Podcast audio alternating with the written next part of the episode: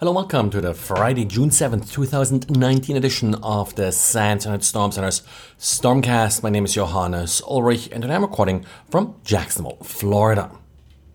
I noted a couple times talking about Blue Keep and the RDP vulnerability in general that you probably shouldn't expose RDP to the public internet.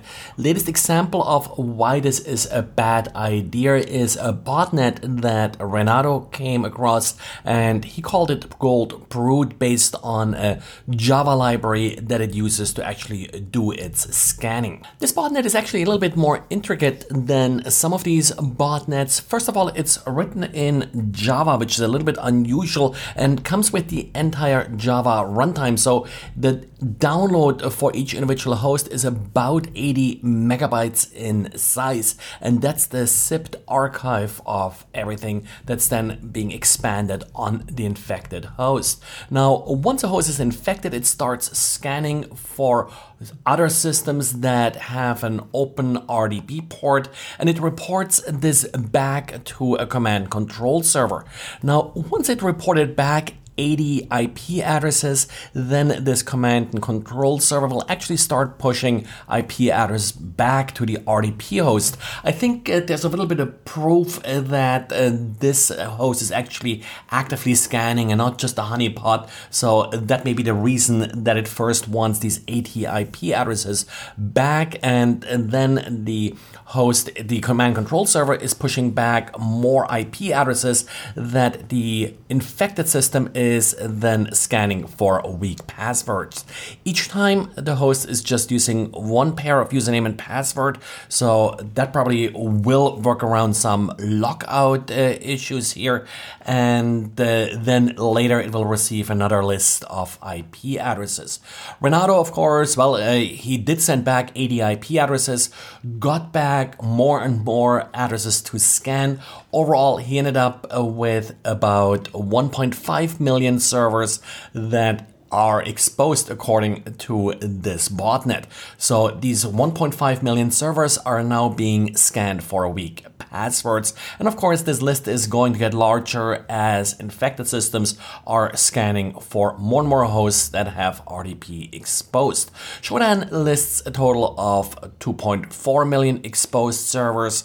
So this botnet is getting close uh, to reaching all RDP servers uh, that are exposed. Aside from just scanning and infecting systems, it's not really clear what the next move will be here. But of course, with this command control infrastructure, it's not too hard then for an attacker to actually upload additional malware to these systems.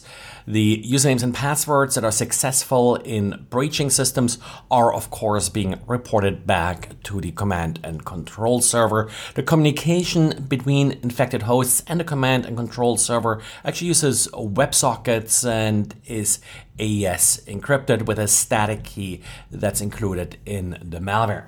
More details, code snippets, and some of the IP addresses of the command control host and the like uh, you'll find in Renato's diary.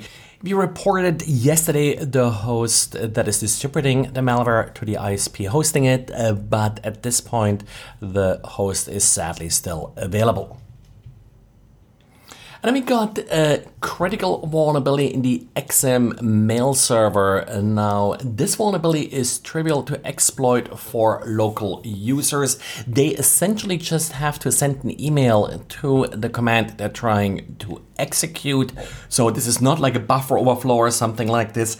This is sort of one of these command inclusion vulnerabilities where a command that's being transmitted here as part of the email address is directly being executed. It's also remotely executable, but uh, that's a little bit more tricky in order to remotely exploit this vulnerability, an attacker has to keep the connection open for seven days.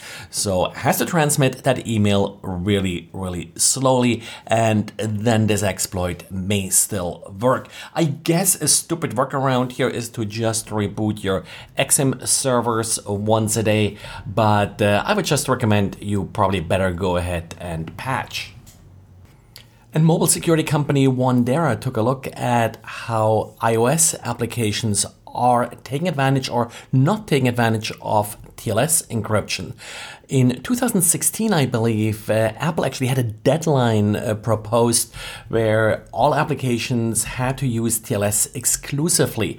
Well, uh, this didn't work out. Developers sort of pushed back, so Wandera took a look at uh, what applications are currently doing. Now, Apple calls this feature App Transport Security, and you can define a policy for your application, but then you can override it in particular functions and features uh, to essentially not use TLS, even if your application does use sort of TLS by default. What Wandera actually found is that about two thirds of applications have ATS disabled completely, about a third have enabled, and uh, a couple of percent are taking the more granular approach where they're sort of doing it based on the particular function. This looks a bit different for paid versus free. About uh, 46% of uh, paid applications have ATS enabled globally, and uh, 26% of uh, free applications do the same. And that's sort of what it really comes down to is that apparently for a lot of sort of the user tracking and ad delivery, ATS is often not enabled. Wandera also suggests that ATS is just too complex for many developers to enable reliably, so sometimes they don't get it quite right, connections fail, so it's easier for them to just disable it completely. Well, that's it for uh, today. Thanks again for listening. If you want to meet in person, I'll be traveling quite a bit the next couple of months. Of course, Sans Fire is of the next big public event in about two weeks.